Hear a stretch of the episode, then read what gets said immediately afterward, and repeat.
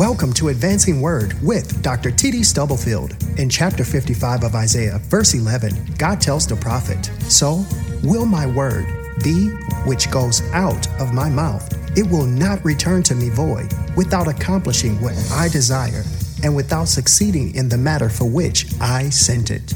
Standing on this promise, TD Stubblefield Ministries is committed to sharing biblical principles with individuals, families, churches, communities, and our world, believing that only the Word of God can advance us in God's perfect plan for our lives, where we can experience liberating faith, lasting hope, and unconditional love in a relationship with the Lord and Savior, Jesus Christ. Here is Dr. TD Stubblefield with today's Advancing Word.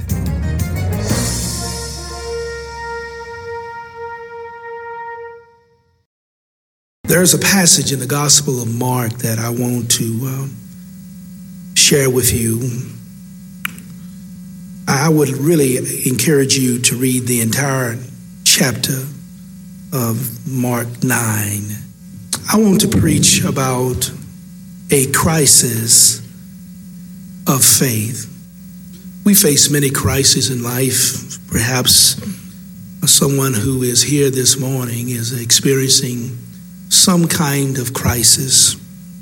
Relationships, unlike Ford trucks, are not always built to last. Sometimes we find ourselves in the throes of relational rehabilitation as we experience relational crisis. Sometimes psychological and uh, mental crises keep us awake at night and we find ourselves longing for that peace that passeth all understanding. Churches have experienced, perhaps almost every church at some point in its history has experienced some kind of crisis. There is uh, perhaps no crisis as difficult and as daunting as a crisis of faith. The reason is is because you can handle almost everything else the world and the flesh and the devil throw at you when your faith is strong, when your faith is intact. But when your faith has been shaken, uh, when the foundation has been shifted, then the crisis of faith can be a very difficult experience.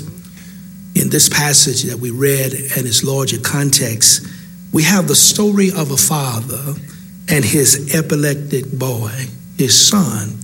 And this story is significant because it is recorded in all of the synoptic gospels. We find it in Matthew and we find it in Luke. The Markan account, the account of the narrative in Mark, is the most comprehensive. It has fine details and subtleties of themes that are not in the other accounts. It is the most complete and the most comprehensive of the accounts because Mark probably drew his information from his mentor and spiritual guide, Peter. And Peter, the apostle, is sharing an eyewitness account of what happened in this particular experience. The focus of this passage is faith we have titled this message, A Crisis of Faith.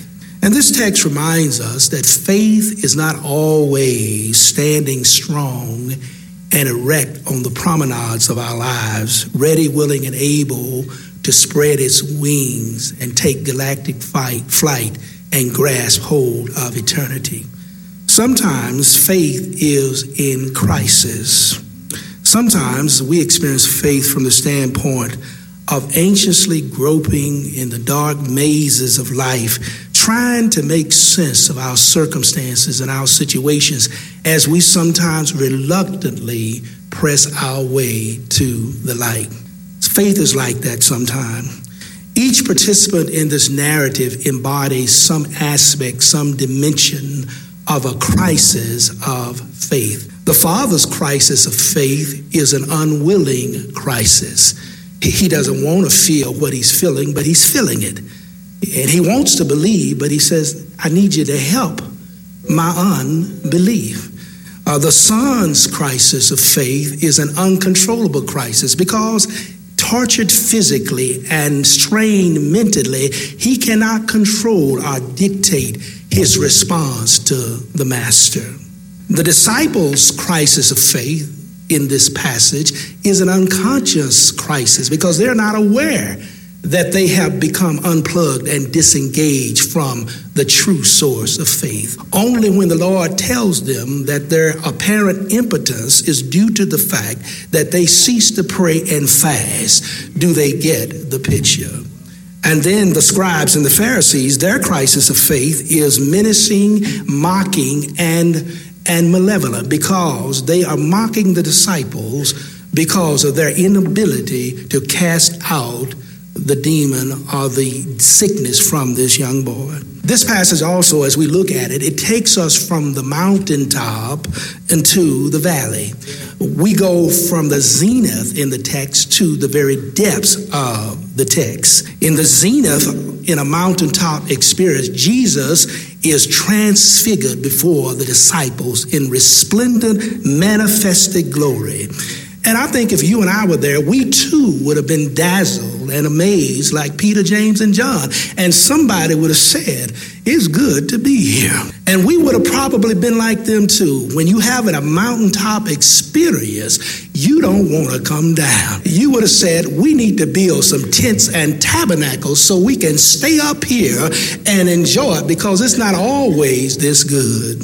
No matter how well paved the roads, no matter how scenic the route, life's journey is dangerous. Life's journey is difficult. Life's journey is demanding.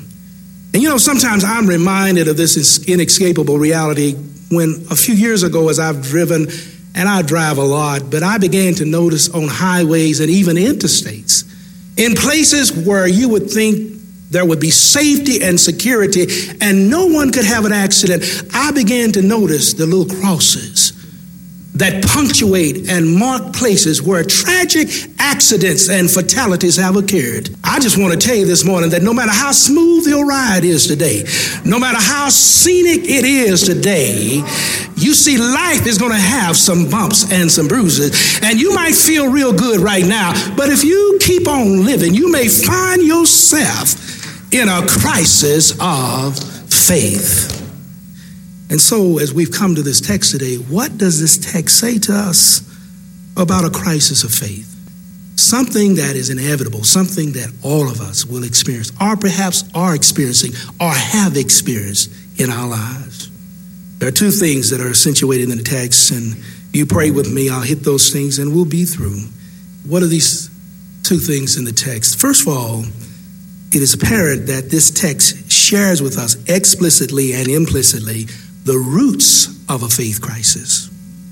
The roots of a faith crisis. The late and brilliant author C.S. Lewis, in an essay titled Religion, Reality or Substitute, defends Christianity against the criticism of those who said Christianity is compensated hallucination. Is that really what's going on when we worship? Karl Marx and Das Kapital said that it is the opium of the people. Is that is this just a drug that we take on Sunday morning and then it wears off and we have to get another fix on the next Sunday? What's going on in here? C.S. Lewis was defending against the critics who said it's hallucinated compensation or compensated hallucination. And he says that faith has its source in three areas authority, experience, and reason. He says sometimes our faith is encouraged by the credibility of the authority that commends that faith. Sometimes it is encouraged simply because at that point and junction it makes sense. And then it's encouraged when our faith is validated by our experiences. But a crisis of faith happens when the authority that commended our faith becomes impugned or compromised, when faith doesn't make sense, when it don't add up, because the facts of faith and the reality of your and my situation do not agree, and then our experience is in contradiction to our affirmation of faith. We find ourselves in a crisis of faith. In this text, the boy's father's crisis was precipitated by the crippling chronic condition of his son. It's true in life because something happens with us when the thrill of victory turns to the agony of defeat. And we find ourselves victimized by those things we cannot control. See, some of us think we can control it all. We, we think if we can get enough money in the bank, we can build up enough connections, if we can network enough, we can handle whatever comes. But I tell you something, you keep on living, there'll come something in your life you can't dress up and get away from. There comes something in your my life you can't get in your car and drive away from. You can't charge it to American Express. You got to have something on the inside that holds the reins. On that stormy sea one night, uh, when in obedience to Jesus, they had left the shore and had crossed and was crossing the Sea of Galilee, and a storm came up. And in the midst of the storm, Jesus was asleep on the helm of the ship. And they were fearing for their life. And somebody said, they didn't ask who will answer, but somebody said, Master, carest thou not that we perish? And so life will precipitate a crisis of faith. I don't think I have to argue that too strong. I, I think that's very real to us. But this text also said there's another reason for a crisis of faith, and that's not just the contingent, circumstantial nature of life, but, but sometimes our crisis of faith is precipitated by the inability of the church to help when we're in trouble. See, this man's problem, if you read the text now, his problem was exacerbated, his problem was intensified because he came to the right place. He came to the right people. But when the Lord showed up, he says, I brought my boy to your disciples, and they could not help him. And so this text asks us to raise a pertinent question Is there any power in the church? Because beyond all our imaginations, beyond all of our little stuff we get caught up in, there are folk who come to church who are looking for some help. There are folk who come to church who need to hear a word from the Lord. They ain't worried about what kind of car you driving. They ain't worried about where you went to school or high school. They're not worried about what you got on. They're going through a crisis of faith. Yeah. They ain't worried about you being cute. They need to hear a word from the Lord. This man brought his son to Jesus' disciple. Jesus wasn't there, and they couldn't help him. We ought to be able to help folk. That's it. That's what it's about. We ought to be. There is a balm in Gilead. God didn't put it in the NAACP. He didn't put it in the Urban League. He didn't put it in the welfare. He put it he put it in the church. You know, it's interesting. After the Million Man March, Louis Farrakhan said, Louis Farrakhan said this about the church. He said, The church is a dying house. Mm. Louis Farrakhan said, The church is sick, it's stricken with vanity, it's self aggrandizing, it has false pride, and it's bowing down to false idols. You know, when I read that, it caught my attention, but what really hurt me is that some of what he said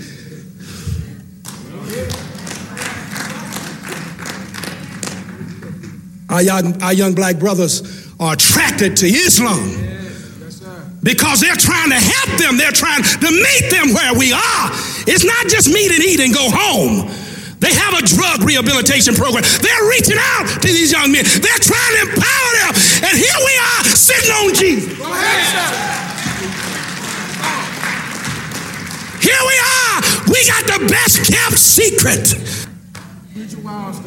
do I have a witness? We know who's the bridge over troubled water. We know who's the doctor and the lawyer.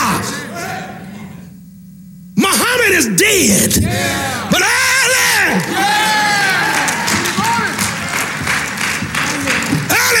Sunday morning,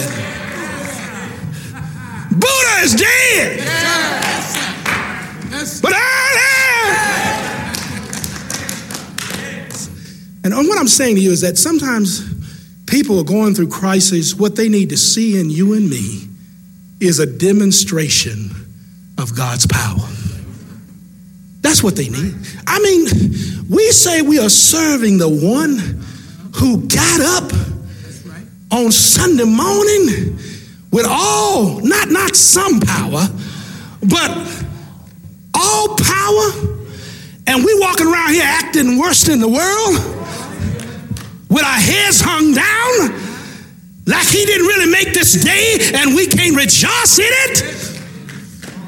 In the days of Elijah, the people were experiencing a corporate crisis of faith. I know it's true because in 1 Kings chapter 18, Elijah asked him something. He says, How long halt you? How long halt you between two opinions? You know what? The Bible says the people answered him not a word. Elijah said, I know what you need. He says, I'm going to call fire down. Elijah tore down the idol altar and he rebuilt an altar poured water on it so much that nobody would ever thought there was a desert spark that brought the flame about. And then he prayed to God, and fire came down. And after it was consumed, the altar and the sacrifice and all the water, the people bowed down because they saw a demonstration. They saw a demonstration of the power of God. They bowed down and said, Yahweh is Lord. Yahweh is Lord. They need to see that demonstration in the church. You know, a few years ago, one of our members gave me a poem uh, about church bones, and I, I think this cuts to the heart of what I'm trying to tell you. What kind of bones up in here? It's church bones. It says, They tell me the church is a body with the anchor and strength of stones. I look at the church as a body, but I see a house full of bones. There's a jawbone over in the corner who is never satisfied who takes all the business of the church and spreads it around outside. The funny bone sits right beside her with her feelings on her sleeve, just daring somebody to touch her so she'll have an excuse to leave. Then way in the back is a wishbone, like a trophy high on a shelf, always wishing the others would do as so and so, but never does a thing herself. The neck bone is stretching and looking to see what the others are doing. And if the church isn't careful, the bone will bring it to ruin. The head bone is the pastor. He directs the other bone's way. For the church to be a healthy body, the head bone must bow to pray. The foot bone and the hip bones just appear and occupy space, but gets in the way of the others who are trying to run the place. But the strength of the church is the backbone. It stands straight, whatever be tied, and will work through trials and hardships and smiling by brushing them aside. Yes, the church, to be sure, is a body of bones, and they fill up every pew. I know you belong to the body, but tell me, which bone are you?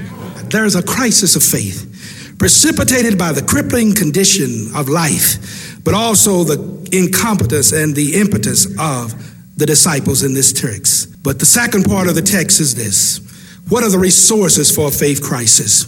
I'm so glad the text does not end on a negative note because this text provides resources for a crisis of faith. There are two resources in this text that will help you resolve a crisis of faith. It's nothing complex or complicated that I'm going to share with you at this point.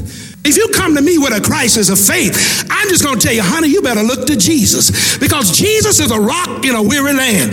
Jesus is a shelter in a time of storm.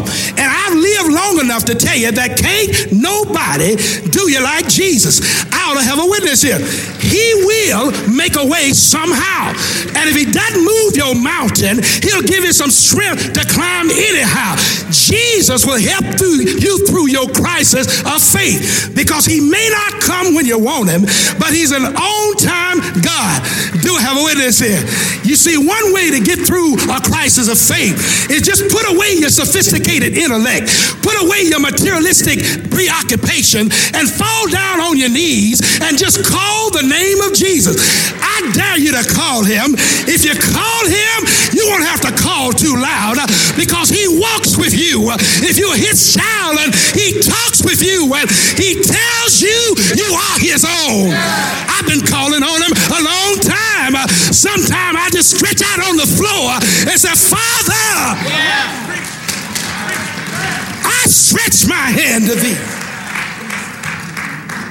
Oh, one way to resolve a faith crisis is to call on the name of Jesus. The world won't tell you to call on Jesus. Our universities and colleges, young people, won't tell you to call on the name Jesus, but you better learn how to call him. And don't wait till trouble comes. Don't wait till your crisis show up. You call him right now. You ought to call him up and say, thank you, Jesus. Thank you for making a way for me. Thank you, Jesus. I could have been dead and buried in my grave, but you spoke one word. Thank you, Jesus. When mother father forsook me, you took me up. Thank you, Jesus. Yeah, yeah, yeah, yeah, yeah. There's a second resource in this text. Not just the supreme object of our faith, but the supernatural operation of our faith. You see, Jesus touched this young man. And when you read the text, it appears he got worse before he got better. But I'm going to tell you, Dr. Jesus have never been sued for malpractice because what he'll give you is blessed assurance. That's why I put it in the program today because some of us need to say, Blessed assurance, Jesus is mine. Oh, what a foretaste of glory divine. Do have a witness? I used to hear my granddaddy say, I'm satisfied with Jesus. I'm satisfied with the Lord. The question come to me as I think of Calvary, is he satisfied with me? You see, Jesus touched this boy. He healed him.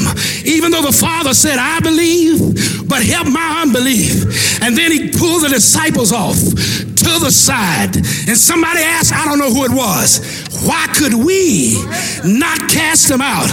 Jesus said, the problem was, is that this kind come forth, listen to me, by prayer and by fasting. Some of the older manuscripts do not have fasting. Some of the most reliable manuscripts do not have fasting. But I'll stop at prayer. If you want to get through a crisis, all I can tell you is call on his name. There's something about prayer. We say you ask, it shall be given. If you seek, you shall find. If you knock, the door will be open. Anybody asking today? Anybody knocking today? Anybody seeking today? I'm a witness here. God answers prayer. Is there anybody here know about it? He answers prayer. Sometimes he say yes. Sometimes he said no. Sometimes he said wait a while. We don't have no problem when God said yes. We struggle sometimes when God said no. We really have a crisis when God said wait a while. But I'm so glad I moved to the point. No matter what God said, if He said yes, I say yes. If He said no, I say no. If He said wait, I'm all right. I'll have a witness here. I'm so glad I've learned. I've learned